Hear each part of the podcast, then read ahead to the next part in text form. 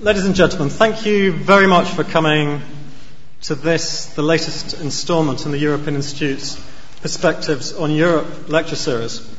Um, I'm Damien Chalmers, I'm Professor of EU Law and Head of the European Institute. I think my, my job is just to be a little more than compare for the main act, which is Dr. Wilfried Martens uh, talking about building the centre right in Europe, impressions from a lifetime's experience. Now, there is absolutely no one who is better placed to talk about this, and I will be very brief, just to point to sort of three things about Dr. Martens, of which I'm sure you already know. Firstly, and perhaps most importantly, say as a lawyer, it's always a great pleasure to welcome someone who had a distinguished academic career in the law. Dr. Martens holds a doctorate in law. Secondly, the thing for which he's probably most famous is he has been nine times Prime Minister of Belgium. I think uh, there are many uh, British politicians that can only ever aspire to be twice or three times. So uh, we are a small country by comparison. But thirdly, and I think the reason for tonight's talk is that he founded the European People's Party, which is really one of the great achievements of European politics. It is the greatest, in terms of size and influence, transnational political grouping, party if you prefer, in the, in the world. And my colleague, Professor Simon Hix, points to its increasing cohesion and capacities to behave in the way that we associate with domestic political parties. Now, to talk a little bit more about it, as, as a curtain raiser, it's a great pleasure to welcome Lord Inglewood. Lord Inglewood is well placed to act in this role. He was a MEP within that grouping and worked for the last centre right uh, party to hold government here in uh, the United Kingdom in John Major's uh, government. So I hope you will welcome Lord Inglewood to the stage and uh, hope you enjoy the evening.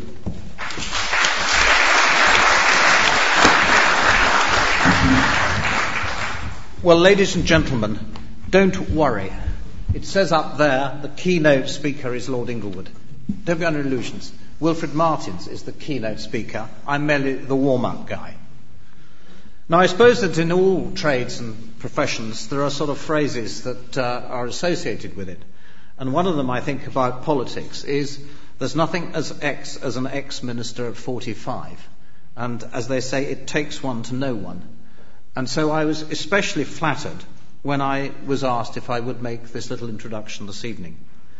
But then I was also saddened because I feel it shouldn't be me at all. It really should have been Christopher Kingsland, who, as Christopher Prout, played a very significant part in the uh, relationship that was built up between the British Conservative Party and the EPP group in the European Parliament. And as many of you may know, Christopher sadly died not all that long ago in the early autumn. Now, my brief remarks, I'm not going to touch on the recent Conservative decision that they should leave the EPP group in the European Parliament. It's not my call, but I do think it's a mistake both for the country and the party. But I shall rely on the distinction uh, of Max Weber's quoted in Wilfried Martens' book of the dis- difference between the ethics of conviction and the ethics of responsibility. And I am a supporter of the Conservative Party. Now, Sydney Smith said Never, he never read a book before reviewing it because it prejudiced a man so much. And I'm prejudiced, and I have read the book, and I want to draw four conclusions briefly as a precursor to the main speech. The first one is, and you don't often think about it in terms of politics, and that is, of course, is fashion.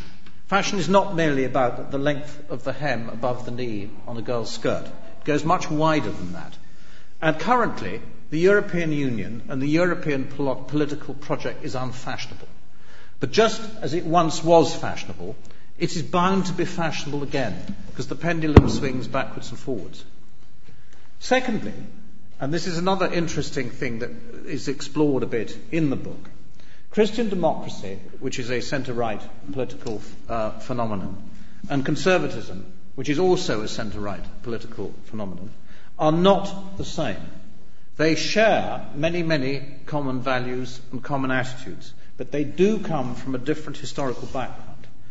And one of the things I think that we in this country are um, ignorant about is the intellectual basis of Christian democracy. Because I believe that if we knew more, and I'm as guilty as anyone of this, if we understood more about the theoretical basis of this political um, force, we would then, I believe, as a nation, those of us on the centre right, be much more comfortable about it. Thirdly, we're in the European Union, and I think all the main political parties intend we should remain in the European Union, contrary to what you sometimes hear. And therefore, if we're part of it, we better make it our business, those of us who are involved in governance and public administration, to understand what it is and how it works. And that's not something you merely get from textbooks. And finally, and this may well turn out from a UK perspective to be one of the most important things, you can see in his book how the EPP has built up a pan-European network across the various states of the Union. And you don't build up a pan-European network just to leave it alone. That pan-European network is now and will become in the future more important and more significant and have a greater impact on the way the Union works. Now, there are also in the book many things of more general interest. And I've just come back from Boston this morning, where, of course, the great Tip O'Neill was uh, the, the senator.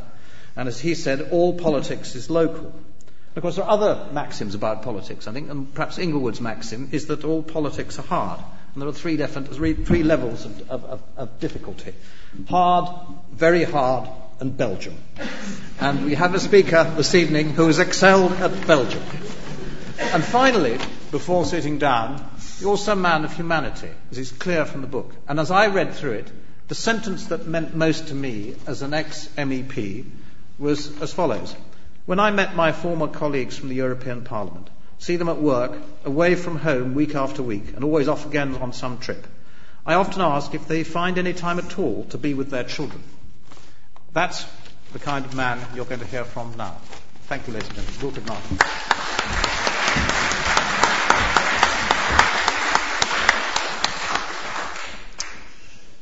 Chairman, my lords, ladies and gentlemen, friends.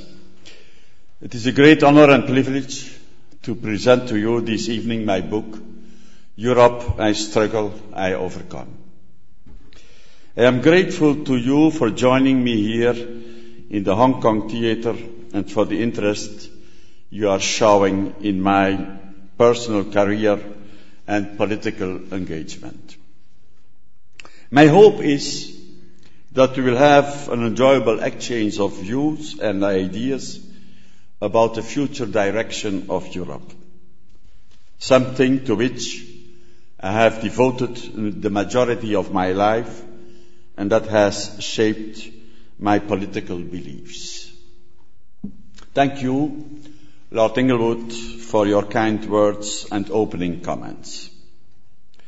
The European Parliament's loss is the House of Lords gain.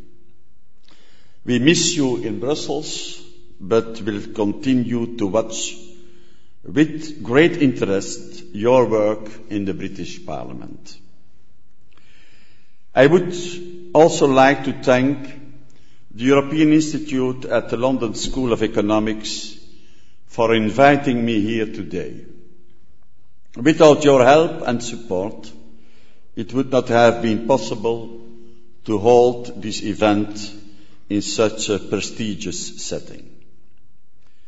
Professor Chalmers, your institute has an outstanding international reputation as a world leader in research and it does much to encourage the learning and understanding of the European Union.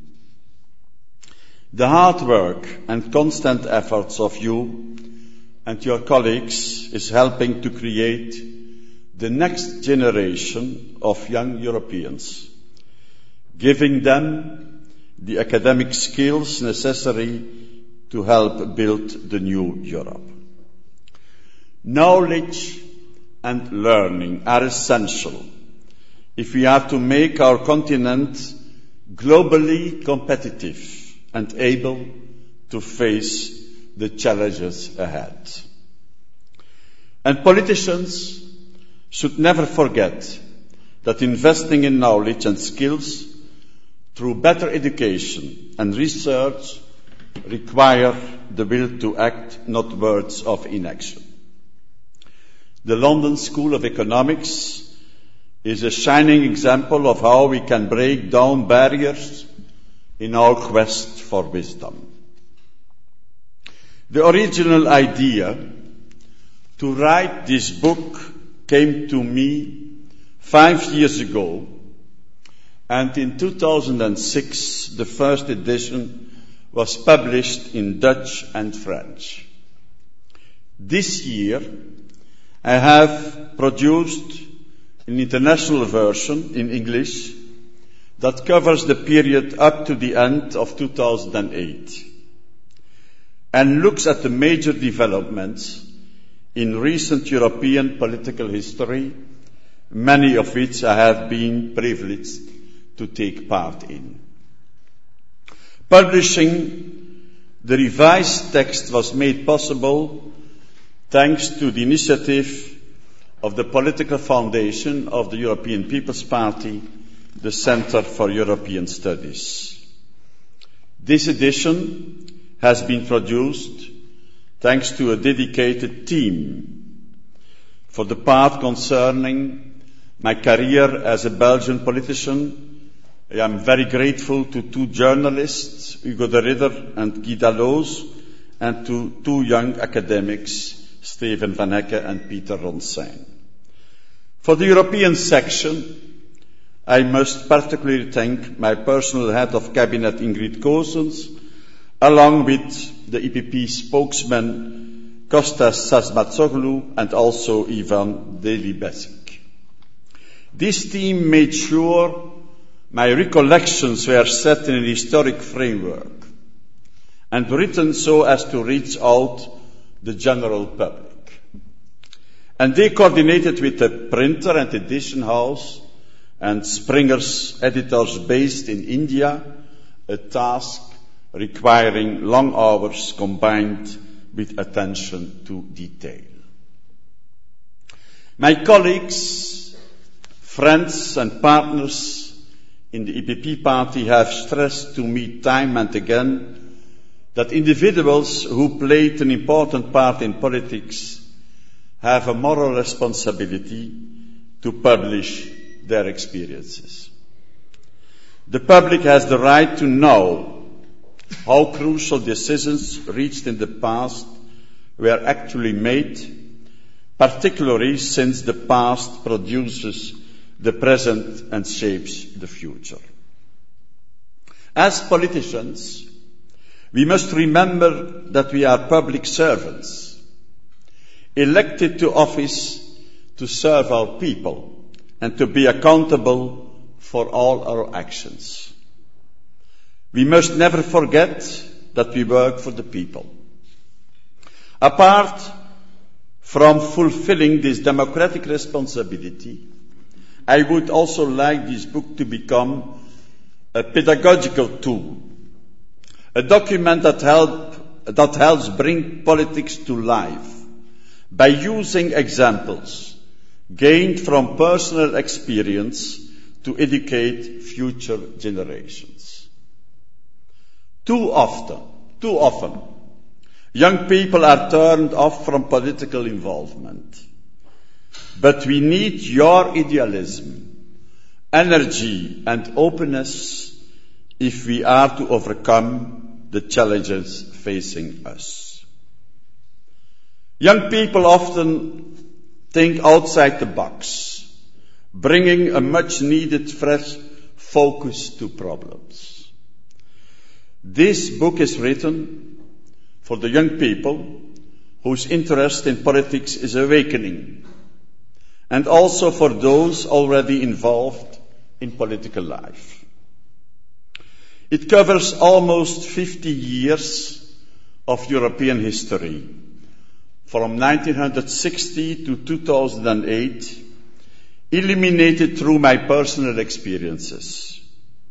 So much has changed during the five decades my book covers, as the European dream has become a reality based on a shared vision of Europe's role in the world, a continent united in diversity. This new world brought many of us opportunities beyond the wildest dreams of our parents' generation, who faced the destruction and upheaval of world war. It makes it much harder than ever before in European history for any of, for any one country to become a rogue state. There has been lasting reconciliation between the bitterest of enemies and two generations of peace. But whilst taking this peace and prosperity for granted, we should not forget that it is born out of blood and toil, built by those with courage and purpose. For me, as a young child growing up, war was a ruinous reality, understood by everybody and feared by all. I am pleased that today, for all part of the world, this is no longer the case. Sword and shell have been replaced by debate and dialogue. As we seek an ever closer European Union to safeguard Europe's cultural diversity and its languages, nations, regions and minorities. Never again must war and tyranny rip apart our continent. Writing these chapters has been a fascinating journey through my life. Through documents, pictures and sound bites, I continually faced my pronouncements and opinions from years ago. Even though they, they may have evolved since, I have nevertheless taken care to rep- reproduce my words and deeds from those days as truthfully as possible. By putting into words step by step my life's work, I witnessed how my entire career was dominated by my political engagement. Today, the life of a politician is a continuous race, conditioned by deadlines and objectives that are too often for the shorter term, in the hope that one's action will not go, go unnoticed and will retain significance for the common good. The career of all politicians also contains, at times, adversity and difficult passages. Those rekindly motivation and can lead to new successes. Hence the choice of the title of my book. In Latin, Luctor et emergo. I struggle, I overcome. Luctor et emergo is the motto of the device of a province of the Netherlands, Zeeland. I was born at 10 kilometers to the south of this province. And I visited during my youth and later on. I am very, I, the Netherlands and the Flemish speak the same, speak the same language, Dutch, so I'm very near also to the Netherlands. I have noticed how questions that often occupied me for many years resurface again today and go on dominating the news. This is not illogical. The consolidation of a welfare society, the completion of the Belgian federal model, and further European integration are projects that never really finish. They have to be adapted by each generation. But one should never forget that the ground gained by one generation can too easily be lost by the next. Europe is adjusting to a new era of globalization, demographic change, and migration. By 2050, the world's population will be over 9 billion, up from the 4 billion when Great Britain joined the EEC in 1973. And globalization has propelled a tsunami of change through our lives, with many borders no longer barriers. We will need to continue down the path of ever closer union as we share sovereignty and gain strength to tackle the cross-border challenges such as climate change, energy security, nuclear proliferation, global pandemics, demographic change, and global poverty. Our nations face the same threats, ranging from the hot war against global warming to the fight against terrorism. These are issues where people recognize the need for international solutions, ones that require more Europe and not less. In 2010, the European Union's Comité des Sages will put forward ideas about where Europe is going over the next 20 or 30 years. If we wish to build a Europe based on solidarity, security, shared values, and shared prosperity, we need to reflect on how we use the new instruments in the Treaty of Lisbon to achieve such a Europe that is more transparent, more open to people's needs, and more politically accountable.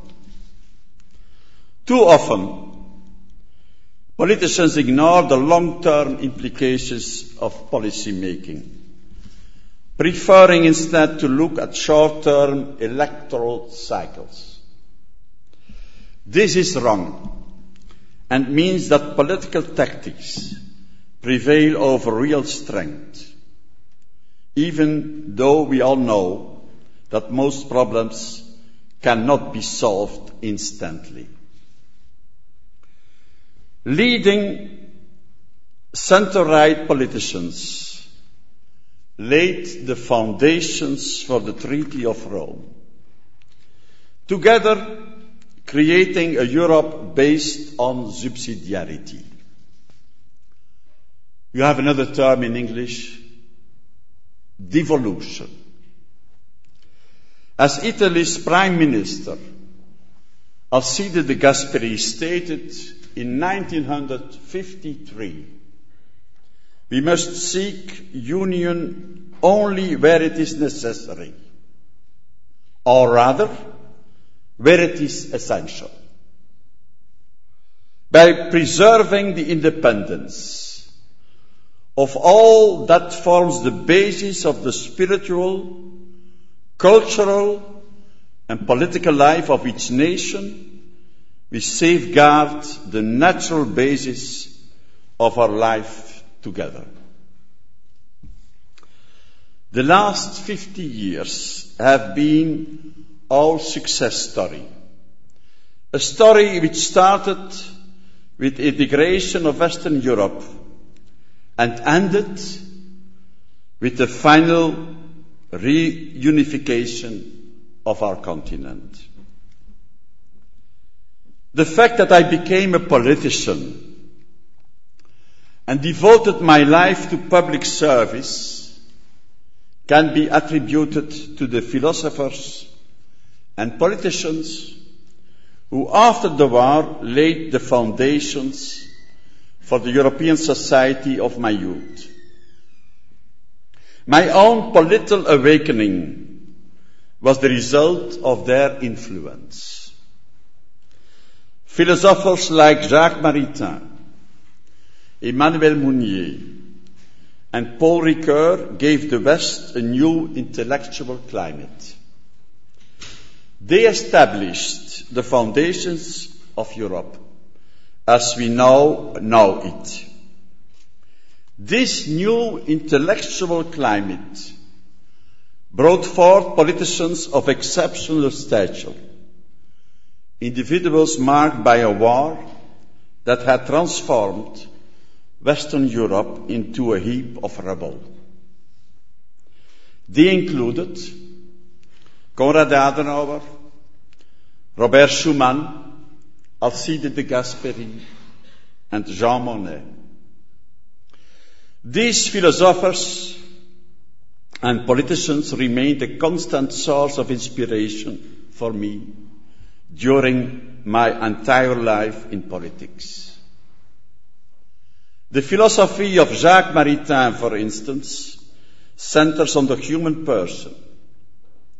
Humans should first and foremost become more human. The process of humanization unfolds for Maritain according to the Christian vision as opposed to the atheistic humanism of socialism, communism, and fascism. Emmanuel Mounier believed there would be a renaissance, a rebirth of person and community he strove not for the emergence of a new type of person, unlike fascism and communism, but for a restoration of the absolute value of the human person.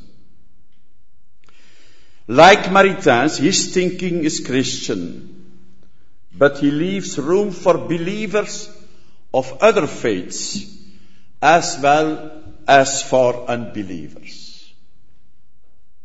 Mounier was an inspiration for and friend of Paul Ricoeur, who in turn strongly influenced my political engagement. This primarily French friend of personalism had his German counterpart in the work of Max Scheler and Romano Guardini. Christian democratic parties which after the Second World War replaced, replaced the confessional Catholic and Protestant parties were strongly influenced by the were strongly influenced by the churches.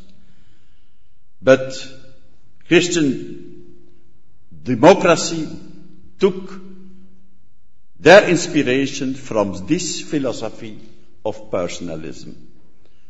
Various elements of Maritain's and Mounier's philosophy constitute an integral part of Christian democracy. After 30 years, and 30 years ago, when I helped to found the European People's Party, we were engaged to build Europe as an ever closer union with respect to, for the diversity of every member state. We were convinced that without economic union, Europe would have to relinquish a great deal of its decision making to third powers, and that without a common sovereignty, Europe would not be politically independent. This unification process was not easy. During the early 80s, we lived through a period of Eurosclerosis. Then, in 1985, there came a new Commission President, Jacques Delors, and he put the integration process back on track and became the driving force for two major reforms and I am also happy that one of the actors is present here. We created the single market and we created the economic and monetary union. with the single currency, the euro. Some countries with an opting out, but the future will learn us what the final decision will be of these countries.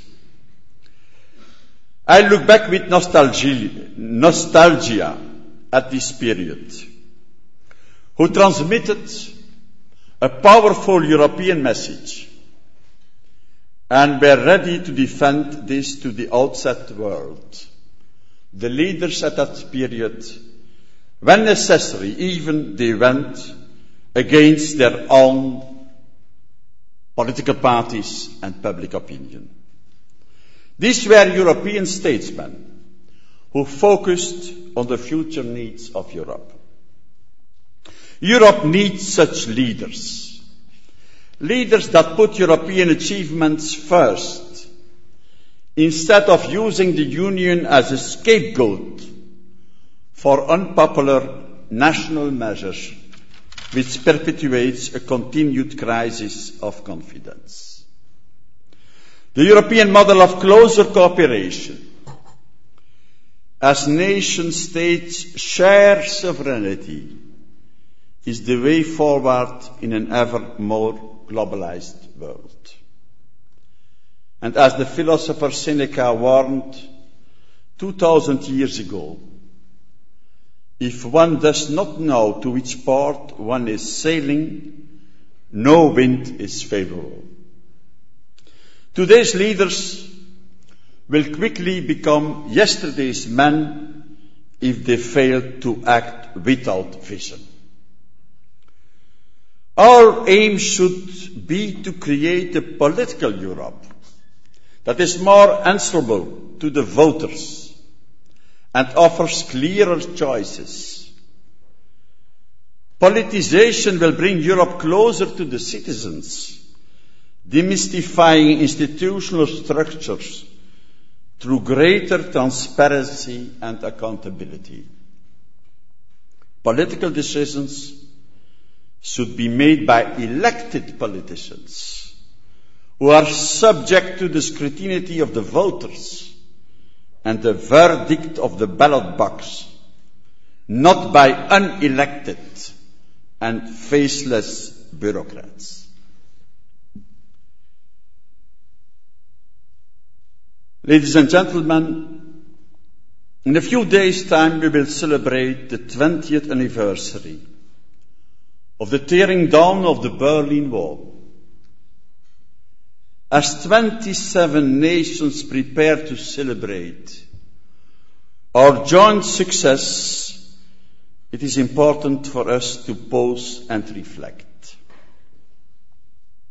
Although all European nations strived for the freedom, peace and prosperity with the establishment of the EEC, which the establishment of the EEC offered, only some of Europe's states could benefit, while others had to live under totalitarian rule for 50 years. Back in 1946, Sir Winston Churchill warned that an iron curtain has descended across the continent. In the same Fulton speech, Churchill noted the safety of the world requires a new unity in Europe from which no nation should be permanently outcast. The nations of Central and Eastern Europe tried to overcome this unnatural division so as to reintegrate the continent, to allow Europe to breathe with both lungs and not just with its western one.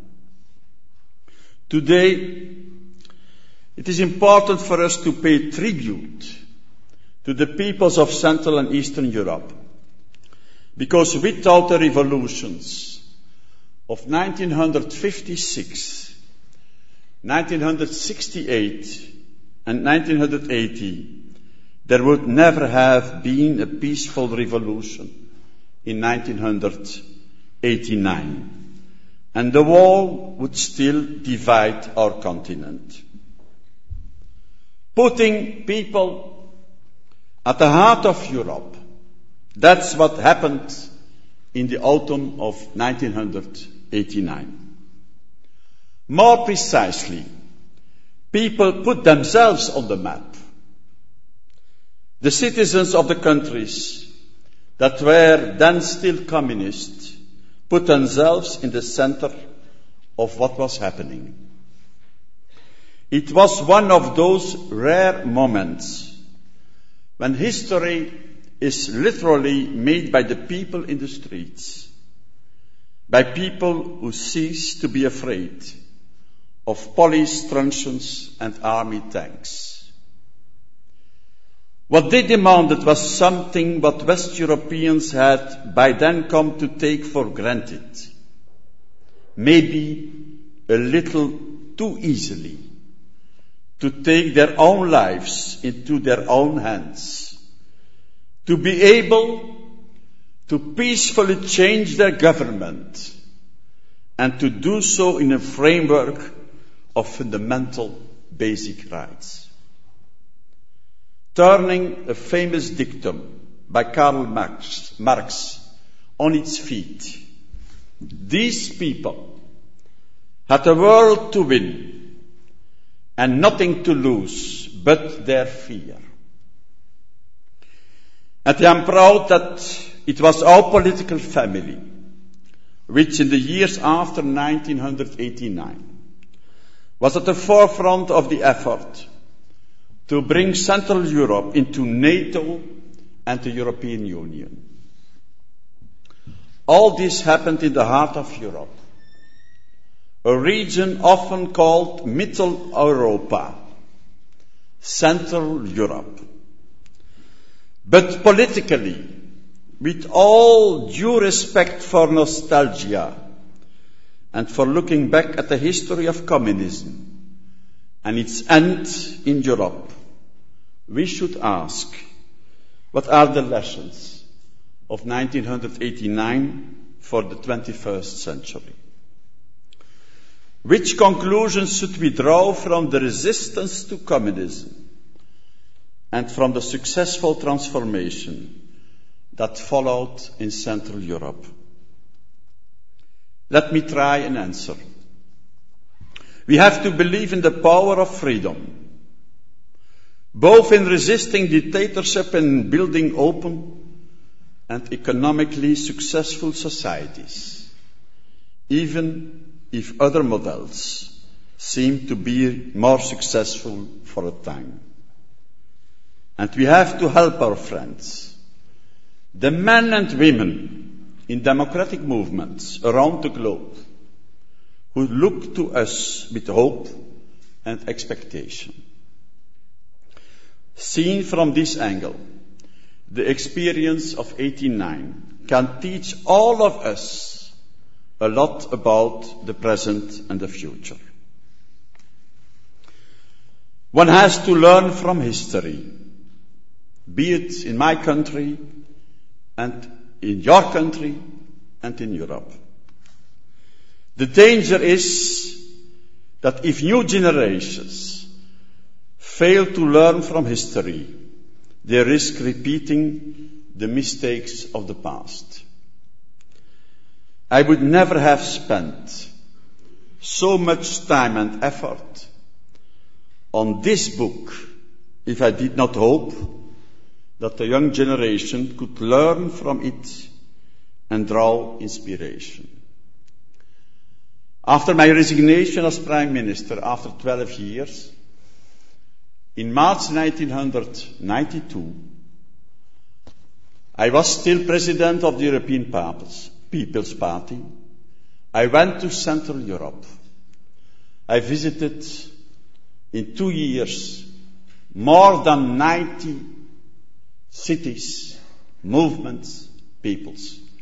I consecrated my whole political life to this, to create what is now today a very strong European political family, the European People's Party, on a renewed basis, not only with Christian democratic parties, also with conservative parties, with people's parties, with former liberal parties in the EPP.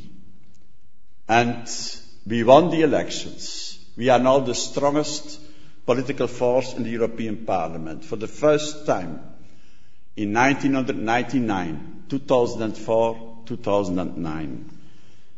This is also, I hope for you, uh, an inspiration. I don't tell you that everybody has to go in politics, but I think it is important in each personal life to believe and to have strong convictions. So I consecrated my life, essentially, my professional life, to this political engagement, to the public service during 50 years. But speaking about inspiration, I would conclude to tell you the future is in your hands. Please use it wisely. I thank you for your attention.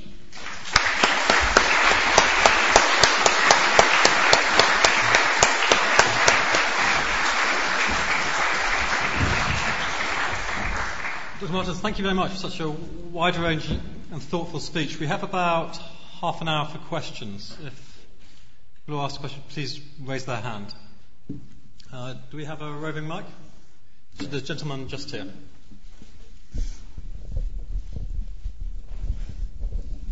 Thank you very much for your wonderful exposition. But is this, is this theory that the European Union was created during the Cold War? Is? The European Union was created during the Cold War. But now that the Cold War is over, do you think that the European Union is, is, is, is no longer relevant? Because it was created, its raison d'etre was to be anti-communist against Moscow? I will answer on this question with two different approaches. I was, as I said to you, during 12 years member of the European Council. At that period, during that period, we were 12 heads of state and heads of government. All of them had a memory of the war. Practically all of them. And this inspired also their engagement. We tried, we were the second generation after the founders of the European community. I mentioned de Gasperi, Adenauer, um, Jean Monnet, and Robert Schuman. But also the second generation, with the memory of the war and what happened during that dramatic period, had the ambition to complete reconciliation, peace, and to create a new period of economic growth, to create jobs, and that's the reason why we realized these important reforms of the single market and the economic and monetary union. We were living in Western Europe, and until 1989, there was the Berlin Wall, and other European countries were living under dictatorship. This was also a stimulus for us. And public opinion could agree that we had to unite our forces, political, economic, other forces, to build a strong Western Union in the framework of the European Union and also in the framework of NATO. My second uh, uh, approach is the following the actual leaders of the European Union have not the same personal experience of the war. But I ask you, I ask them, what are the challenges for the actual leadership? They are responsible in a period with another very important but peaceful challenge that is globalization. What is the future of the European peoples, the European nations, without integration, without acting together on essential questions? What I tried to explain to you also in my speech. This is the challenge of the new generation of European leaders. And I have this question. If we not, do not stay together, if we not work together, European peoples and European nations and countries, if we not, if we are not able to create this alternative in a world of globalization with United States, China, India, Brazil and others, what is the future of our peoples and of our nations? My answer is there is no alternative in this period of history. With these challenges, there is no alternative for the European Union. Perhaps some countries have the illusion that they are big and very important, but on the world stage, they are middle. They are small countries. So we have to unite. We have to stay together. We have to work together. Not all, all problems. And that is the notion of subsidiarity. No. In the beginning of our party, we said in the preamble we are in favor of the United States of Europe. That was in 1976. But with the experience of the single market, the treaty on the single market, also power on legislation for the European Parliament, what we confirmed in the Treaty of Maastricht in 1991 we became aware and we were convinced that the European Union has to be a union, I will again use a Latin expression, sui generis. We have not to create a European superstate. And for instance, the EPP changed in 2001 the statutes of our party telling that we are in favor to create a European Union on the basis of subsidiarity. So union sui generis. And you know that we had, since the Treaty of Maastricht, a European Union with three pillars.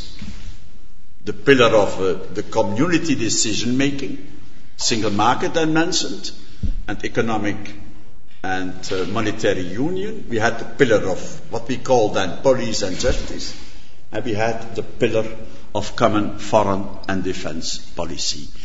The two, these two pillars, justice, police and justice, and common foreign and defense policy, were competences of intergovernmental cooperation, not of common decision making at the European level.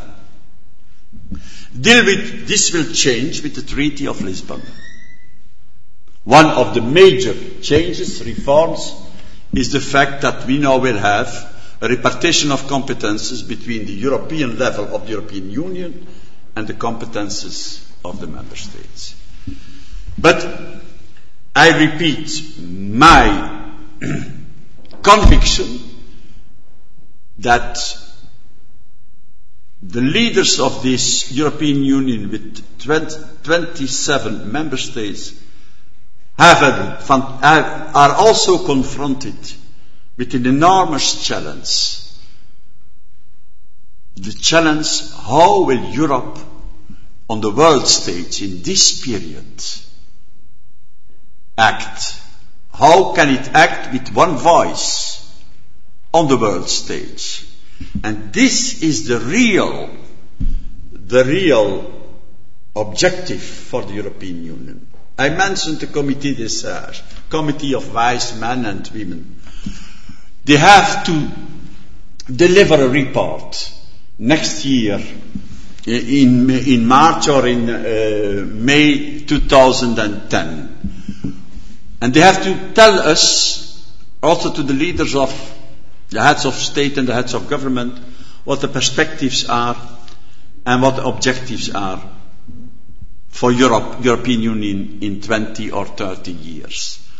Well, I hope that they will stress this and that they will make proposals how to use the budget of the European Union as traditionally or taking in account the new challenges. That's one of the examples. But it is union not only, as you said, during a long period, you said against communism, it is a European Union confronted with a world which radically changed and is a world of globalization. One world.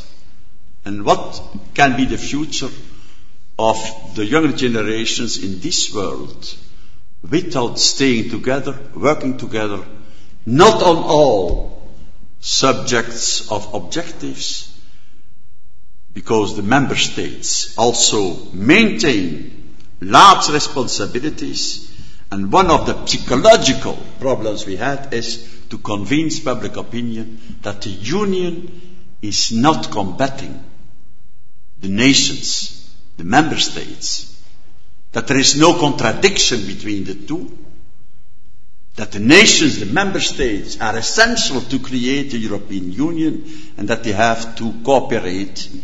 And this is one of the fundamental misunderstandings in a lot of countries and in a lot of countries in public opinion. Thank you much. Um, gentleman just here.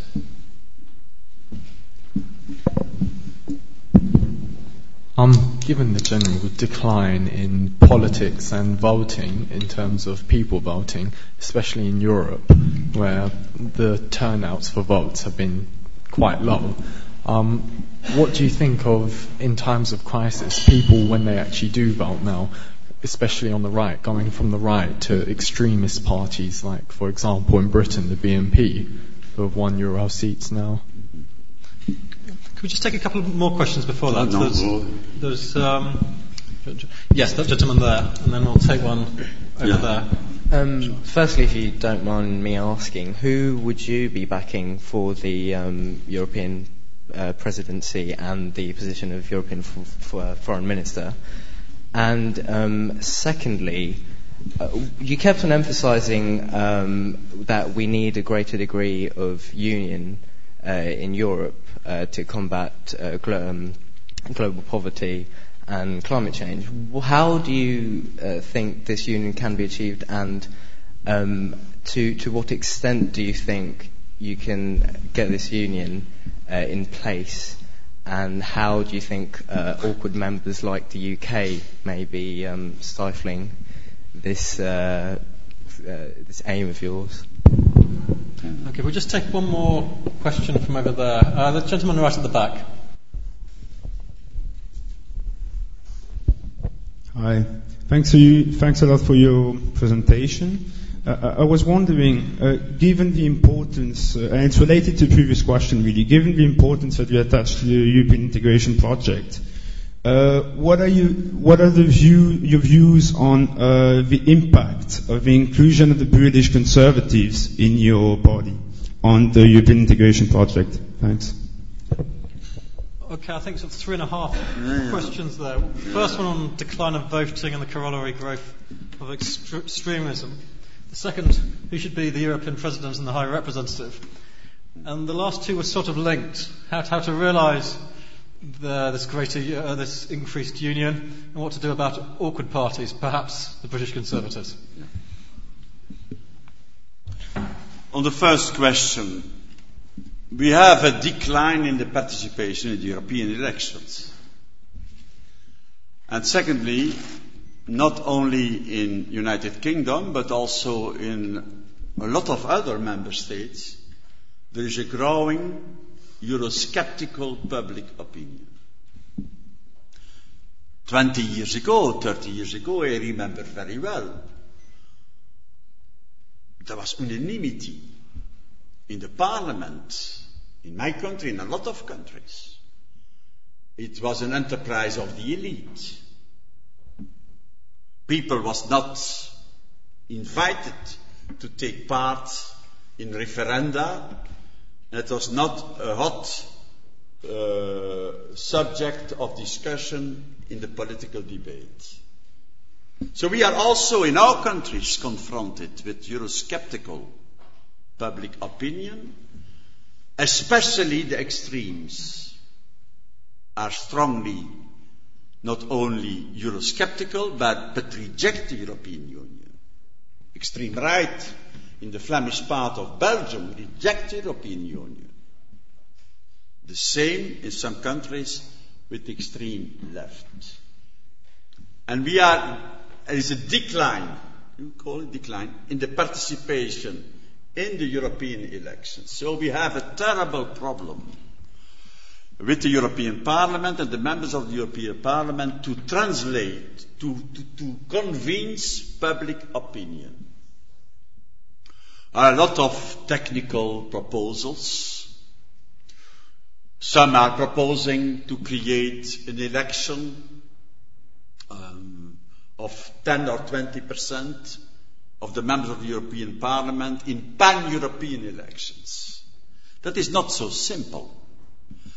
These candidates for this election in the whole Union or in important sectors of the Union are confronted with the problem of languages. In what language will they speak to the public opinion, to the voters, for instance? That this proposal is, uh, was discussed in the European Parliament. Essentially, I think that, as I said, more accountable, accountable to public opinion and I think that in a lot of member states, the election of the members of the European Parliament can be changed in a positive way. I can tell you in my country we had a direct, a possible direct contact with the voters. We also have the obligation in Belgium, so 90% are participating in the election of the European Parliament. That's one of the means you could use. But it is in contradiction with long traditions in several member states. So in the European elections in Belgium, 90% are participating in the vote because it is an obligation. But it is not, not the, the good way, I think, to impose. It would will never be accepted. But we are speaking a very technocratic language, incomprehensible, incomprehensible. The European Commission is giving press conferences every, every Wednesday. I never see in our television, journals, or in the press the effect of this. So there's a lack of real communication. So to change this, I have no solution, no immediate solution. I believe that we can organize these elections um, in a different way in every member state. Until now, it is the competence of the national parliaments and the national governments. How to combat extremism? So, I, it is linked, I think, to a credible message of the European Union. I always admire the United States and also United Kingdom. you are capable to express a clear message politically. And so that's not the case for the European Union. The role of the European political parties is also a problem. We have now more means, but we also try to integrate the political parties, which are member parties in the different member states, in our action and to create a real common action. But you see, I have no immediate solution for this. And uh, we cannot, I cannot improvise on this. We are trying to integrate the action in the different member states of our member parties in the action of the EPP, but this will be a long way. One day, when the European political parties would have the right and the duty to present a candidate for the executive branch of the European Union, for the European Commission, that would change.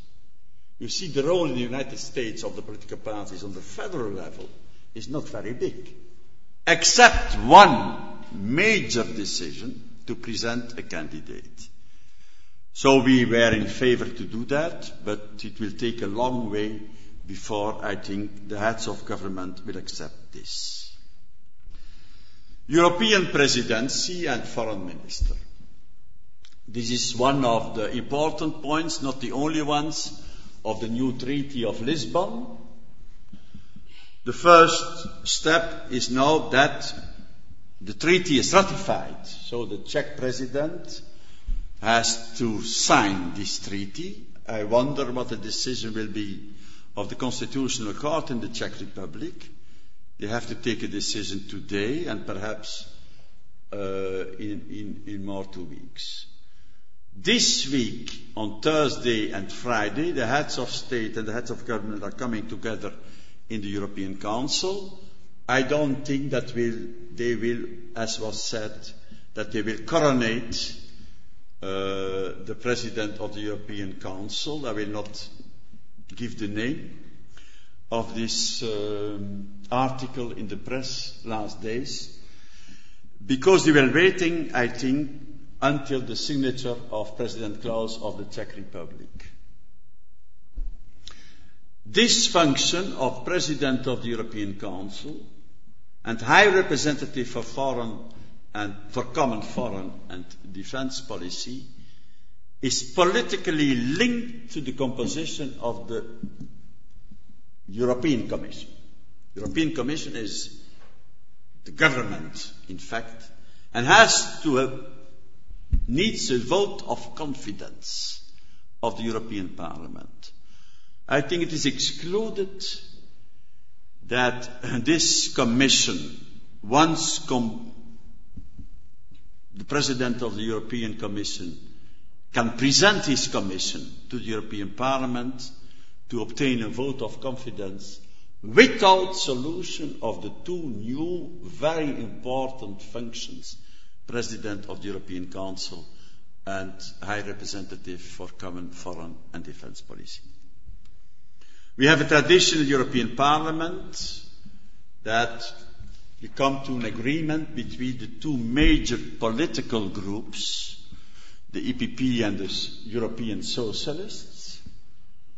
I can tell you, without disagreement between our two groups, Uh, on these two new functions, the European Commission will never have a vote of confidence in the European Parliament. So it is linked to each other.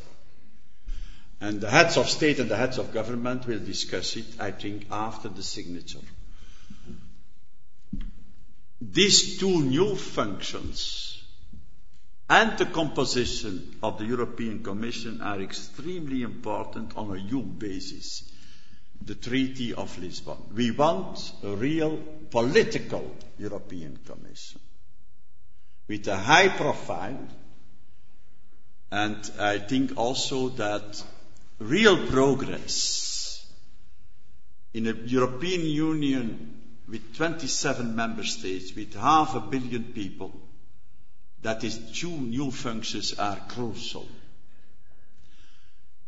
This High Representative will also have to create uh, an external service, diplomatic service, with the cooperation of the member states and the diplomatic service of all the member states, to tell you the importance. I will not mention um, names. It is too early, I think. The heads of state and heads of government will wait, I think, until the real ratification. But then we will have to decide not only on the composition of the European Commission, but also of these two new functions.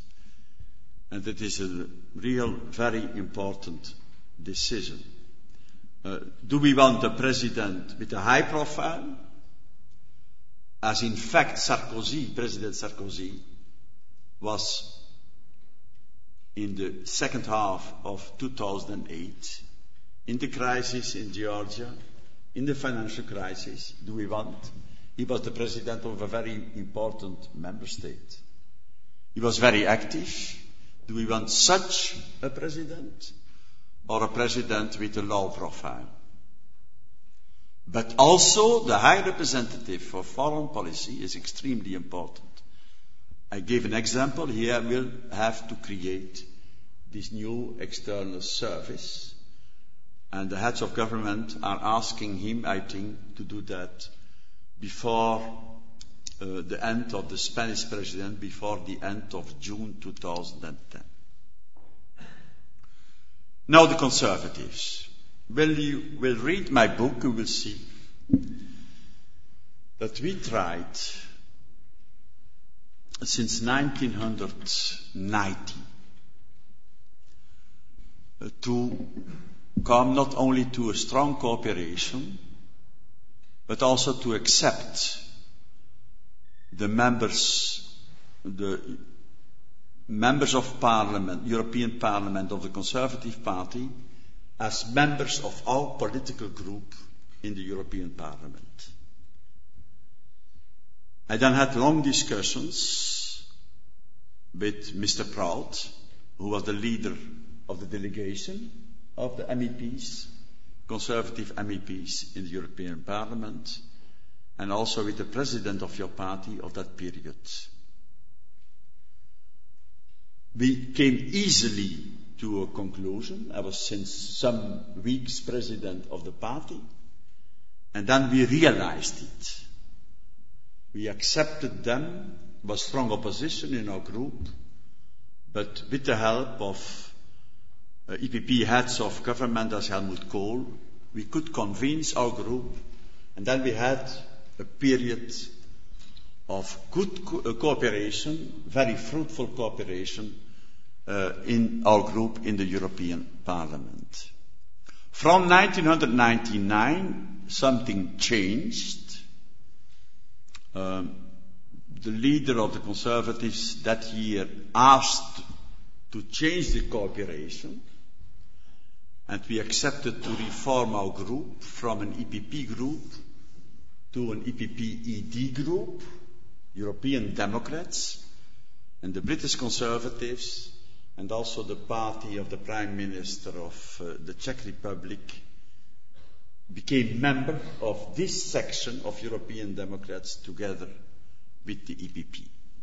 I always invited the leaders successive leaders of the Conservative Party to the important meetings of what we call the EPP Summit, the summit of the highest level of the party, with our heads of government and the party leaders. And they always accepted to come.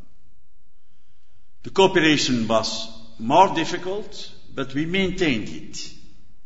And on institutional questions, uh, the British Conservatives members of the section ED were free to vote on the basis of their conviction.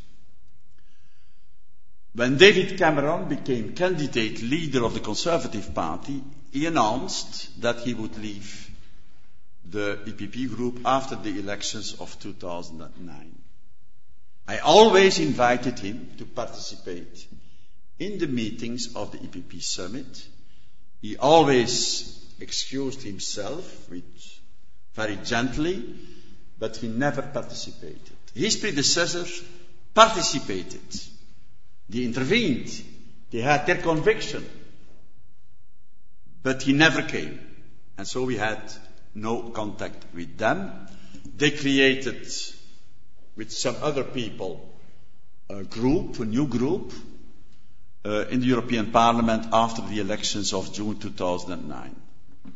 I will give two connotations for this group. It is a weak group and it is a marginal group. And the influence of this group is not existing in the framework of the European Parliament. Most of them voted for José Manuel Barroso as new for a second mandate as president of the European Commission. But the real impact of this group is not is, is very weak. The impact of this group is extremely weak. It's very controversial. There are a lot of a lot of statements which are extremely controversial, also of the leader of this group. And for me, it is clear that in this group they cannot have the influence they had as members of the EPP group and the EPP ED group. I have to confess you and to tell you, not to confess, to tell you that even when we had divergence on the content, the conservative members of our group were always very active and had very important functions and influence in the European Parliament through the canal of the uh, EPP ED group in this Parliament. So I don't know what will happen. I think that Mr. Cameron has a real chance to become the next Prime Minister of uh, uh, your country. He always will have also the question to know in what kind of network will he function?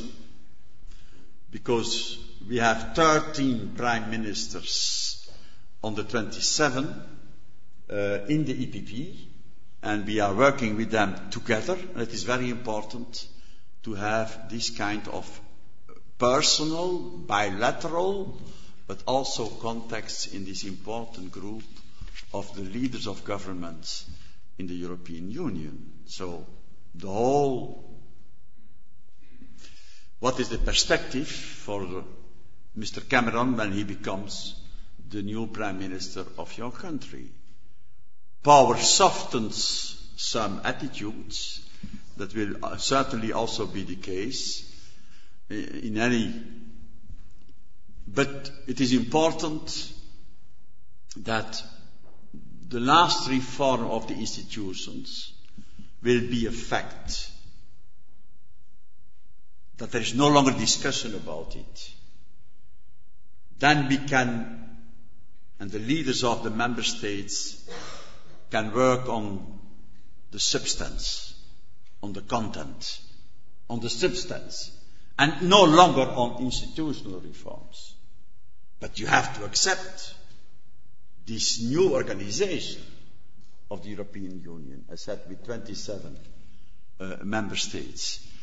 And there is a lot to do on the substance. I mentioned all economic recovery after the crisis of last year and this year, climate change, energy security, fight against terrorism, fight against organized crime, and so on and so on.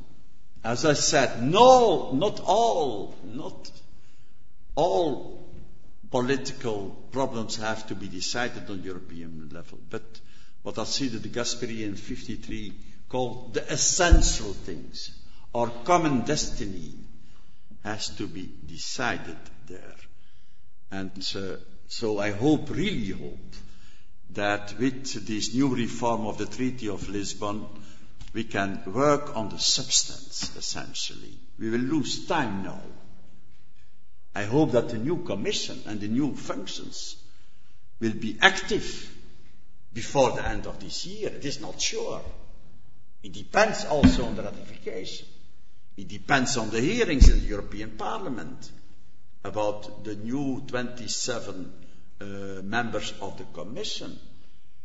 But we need these uh, instruments, we need them urgently to take decisions. You see what is happening in the United States, in China, in other countries. They are active, they are working on the, this recovery after the crisis. And Europe cannot be there during weeks and months passive without leadership. And that is also um, a very important point, and we will try in the coming days when we have these meetings in the party, and I hope that the European Council also will act uh, immediately and try to take a decision on these new instruments that the Treaty of Lisbon created. Thank you very much. I hope um, Dr. Martens has given you many reasons to read his book. There is happily a pile over there, and uh, very generously, you don't have to pay for them. And he is also happy to sign them, and I think it's, well, it's, real, it's a wonderful read. Before we finish, I just did a couple of, well, one, one, one point, it's, which is a puff for tomorrow. We have another event in our Perspectives on Europe series, and also an important element of the European integration process, what is happening in Southeast Europe and the EU's transformative processes there. Heather Grabbe, a well-known specialist and leading authority on European integration, is speaking here tomorrow. But Dr. Martens, I, I said earlier that it was wide-ranging and thoughtful. It was certainly wide-ranging temporally, but I also went from the Second World War right the way through to climate change and the indefinite future. But I also meant it in another sense. It ranged from sort of Paul Ricoeur right through to the fine detail and nuance of the European Council and the inner workings of the European People's Party. And I certainly am very grateful for that. And I also thought it was a very personal talk, which I, I certainly appreciated a lot. And I hope everyone else here will join me in showing their appreciation for a really uh, wonderful talk and question and answers.